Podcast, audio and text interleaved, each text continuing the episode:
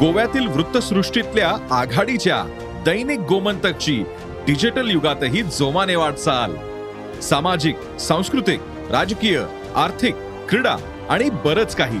या सर्वच क्षेत्रातल्या महत्त्वाच्या घडामोडी थेट तुमच्यापर्यंत. केवळ अपडेट्सच नव्हे तर up to date Dainik Gomantak dot com या वेबसाईटला भेट द्या किंवा दैनिक गोमंतक ऍप डाउनलोड करा.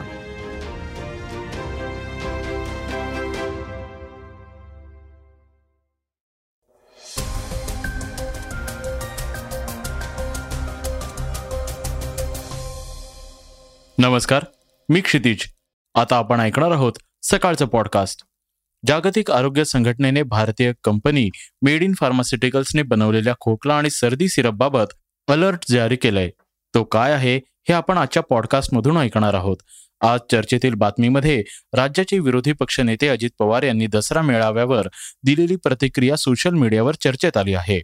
ते काय म्हणालेत हे आपण ऐकणार आहोत. खासदार श्रीकांत शिंदे यांनी उद्धव ठाकरे यांना पाठवलेलं पत्र व्हायरल झालं आहे. तेही आपण जाणून घेणार आहोत. चला तर मग सुरुवात करूया आजच्या पॉडकास्टला थायलंडमधील सुन्न करणाऱ्या एका बातमीनं. थायलंडमध्ये लहान मुलांच्या नर्सरीत गोळीबाराचा थरारक घटना घडली आहे यामध्ये बावीस चिमुकल्यांसह चौतीस जणांचा मृत्यू झालाय.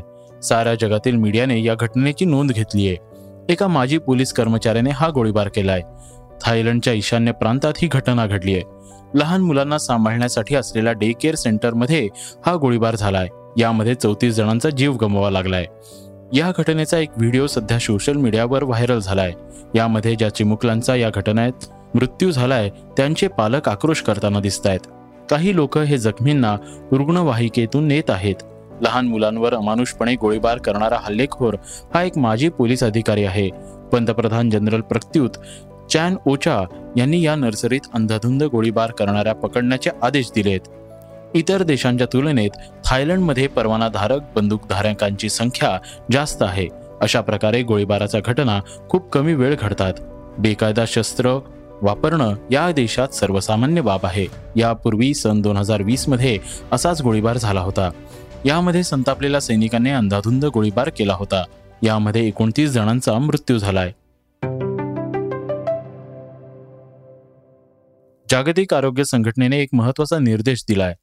ते काय आहे हे आपण ऐकणार आहोत. जागतिक आरोग्य संघटनेने भारतीय कंपनी मेड इन फार्मास्युटिकल्सने बनवलेला खोकला आणि सर्दी सिरपबाबत अलर्ट जारी केला आहे हे कफ सिरप गांबियातील सहासष्ट मुलांच्या मृत्यूला जबाबदार असू शकेल असं संस्थेने म्हटलंय. आरोग्य संघटनेने आपल्या वैद्यकीय अहवालात म्हटलंय की प्रयोगशाळेत चार वेळा औषधांच्या नमुन्यांचं परीक्षण करण्यात आलंय.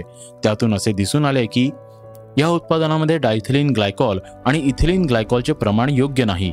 त्यानंतर डब्ल्यूएचओने इशारा दिलाय की उत्पादनाचे इतर देशांमध्ये देखील वितरित केले जाऊ शकतात. ह्या चार औषधांमध्ये मेड इन फार्मास्युटिकल्स लिमिटेडने भारतात बनवलेल्या खोकला आणि सर्दी सिरपचा समावेश केला गेलाय. डब्ल्यूएचओ रुग्णांना पुढील हानी टाळण्यासाठी सर्व देशांमध्ये अशी उत्पादनं शोधून काढून ती टाळण्याची शिफारस करते असं नमूद केलंय. भारतीय कंपनीशी संबंधित सर्दी आणि खोकलाचे चार सिरप आहेत. मूत्रपिंडाचा गंभीर दुखापतीमुळे आणि सहासष्ट मुलांच्या मृत्यूशी संबंधित आहेत. रिपोर्टनुसार या औषधांबाबत आणि त्यामुळे होणाऱ्या दुष्परिणामबाबत इशारा दिलाय. ज्या चार सिरपबाबत इशारा दिलाय त्यात प्रोमथायझिन ओरल सोल्युशन कोफेक्समालिन baby cough syrup मॅकॉप baby cough syrup आणि मॅग्रिप एन कोल्ड सिरपचा समावेश आहे. औषध कंपनीने डब्ल्यू एच ला औषधांचं सुरक्षा आणि गुणवत्तेबाबत कोणतीही माहिती दिली नाहीये. औषधांमध्ये ज्या पदार्थांचा वापर केला गेलाय ती विषारी आणि धोकादायक ठरू शकतात. या औषधांच्या सेवनामुळे पोटात दुखणे उलटी मूत्रपिंडाचा आजार डोकेदुखी इत्यादी त्रास होऊ शकतात. यामुळे मृत्यू होण्याचीही शक्यता आहे असे सांगण्यात आले आहे. खासदार श्रीकांत शिंदे यांच्या व्हायरल झालेल्या पत्राविषयी आपण जाणून घेणार आहोत.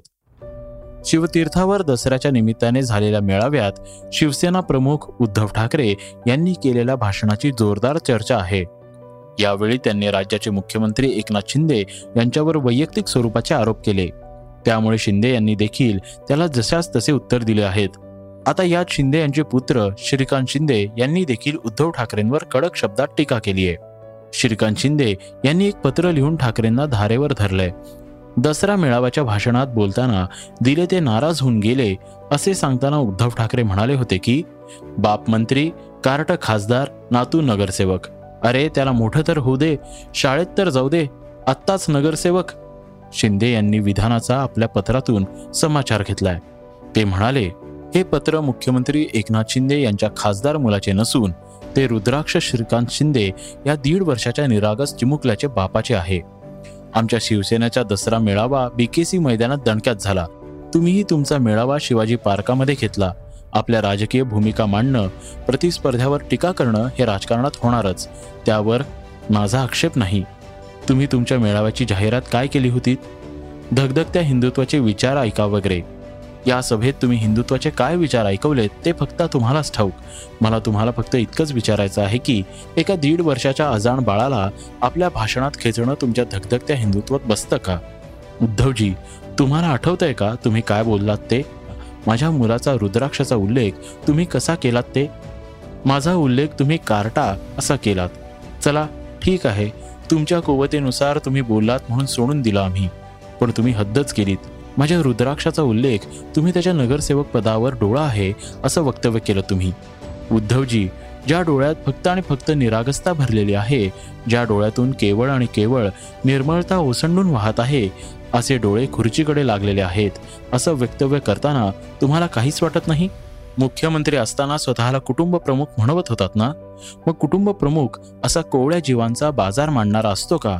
कुठे आदरणीय दिवंगत शिवसेना प्रमुख बाळासाहेब ठाकरे आणि कुठे तुम्ही? आदरणीय बाळासाहेबही विरोधकांवर जळजळीत टीका करायचे पण त्यांनी असली हीन व गलिच्छ टिप्पणी कधीही केली नाही असं शिंदे यांनी आपल्या पत्रात म्हटलंय.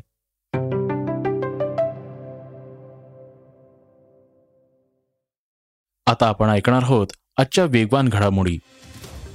ईडीनं कर्नाटक काँग्रेसचे प्रदेशाध्यक्ष डी के शिवकुमार आणि त्यांच्या भावाला चौकशीसाठी दिल्लीत बोलवलंय. यापूर्वी डी के यांनी ईडी समोर वेळेची मागणी केली होती. मात्र ती ईडीने फेटाळली होती. ईडीच्या या निर्णयानंतर काँग्रेस नेते डी के शिवकुमार यांनी याबाबत त्यांच्या पक्षाच्या नेत्यांशी चर्चा करणार असल्याचं सांगितलंय. कर्नाटकच्या काँग्रेस नेत्यांनी यंग इंडिया प्रायव्हेट लिमिटेडला निधीच्या संशयास्पद योगदानासंदर्भात ईडीने हे समन्स जारी केलंय. गुजरात बंदरबरोबर मुंबईतही अंमली पदार्थांच्या तस्करीचे प्रमाण वाढल्याच्या घटना समोर आल्यात. महसूल गुप्तचार संचालयाने मुंबईत ऐंशी कोटी रुपयाचे हेरोईन जप्त केली आहे त्याचबरोबर केरळमध्ये तस्करी करणाऱ्या व्यक्तीला अटक करण्यात आली आहे एका ट्रॉली बॅगमधून लपवून हेरोईनची तस्करी केली जात होती. मुंबई विमानतळावर ही कारवाई करण्यात आली आहे केरळमधील एक प्रवासी आपल्या ट्रॉली बॅगमध्ये सोळा किलो हेरोईन घेऊन जात असताना महसूल विभागाने त्याला अटक केली आहे प्रभास आणि सैफ यांच्या आदिपुरुष चित्रपटाच्या ट्रिझरवरून मोठा वाद सुरू झाला आहे. चित्रपटावरून सुरू झालेलं वादळ काही थांबायचं नाव घेईना. आता राजकीय वर्तुळात चित्रपटावरून चर्चा सुरू झाली आहे. भाजपचे नेते राम कदम यांनी आदिपुरुषच्या मेकर्सना थेट धमकी दिली आहे. महाराष्ट्रात हा चित्रपट प्रदर्शित होऊ देणार नाही. कदम यांनी ट्विट करून आपली नाराजी व्यक्त केली आहे. चित्रपटाच्या मेकर्सच्या वाईट विचार प्रवृत्तीला धडा शिकवण्यासाठी सिनेमावर बंदी आणायला हवी. सुरुवातीला देखील आदिपुरुषचं पोस्टर रिलीज झालं होतं तेव्हा कदम यांनी सिनेमाला तीव्र विरोध केला होता. आता आपण जाणून घेणार आहोत क्रीडाविषयक महत्वाची वृत्ते. रोहित शर्माच्या नेतृत्वाखाली भारतीय क्रिकेट संघ ऑस्ट्रेलियाला रवाना झालाय. बीसीसीआयने टीम इंडियाचा एक फोटोही शेअर केला आहे यामध्ये सर्व खेळाडू प्रशिक्षक आणि कर्मचारी सूट बूटमध्ये दिसत आहेत. सोळा ऑक्टोबरपासून टी ट्वेंटी वर्ल्ड कपला सुरुवात होणार आहे.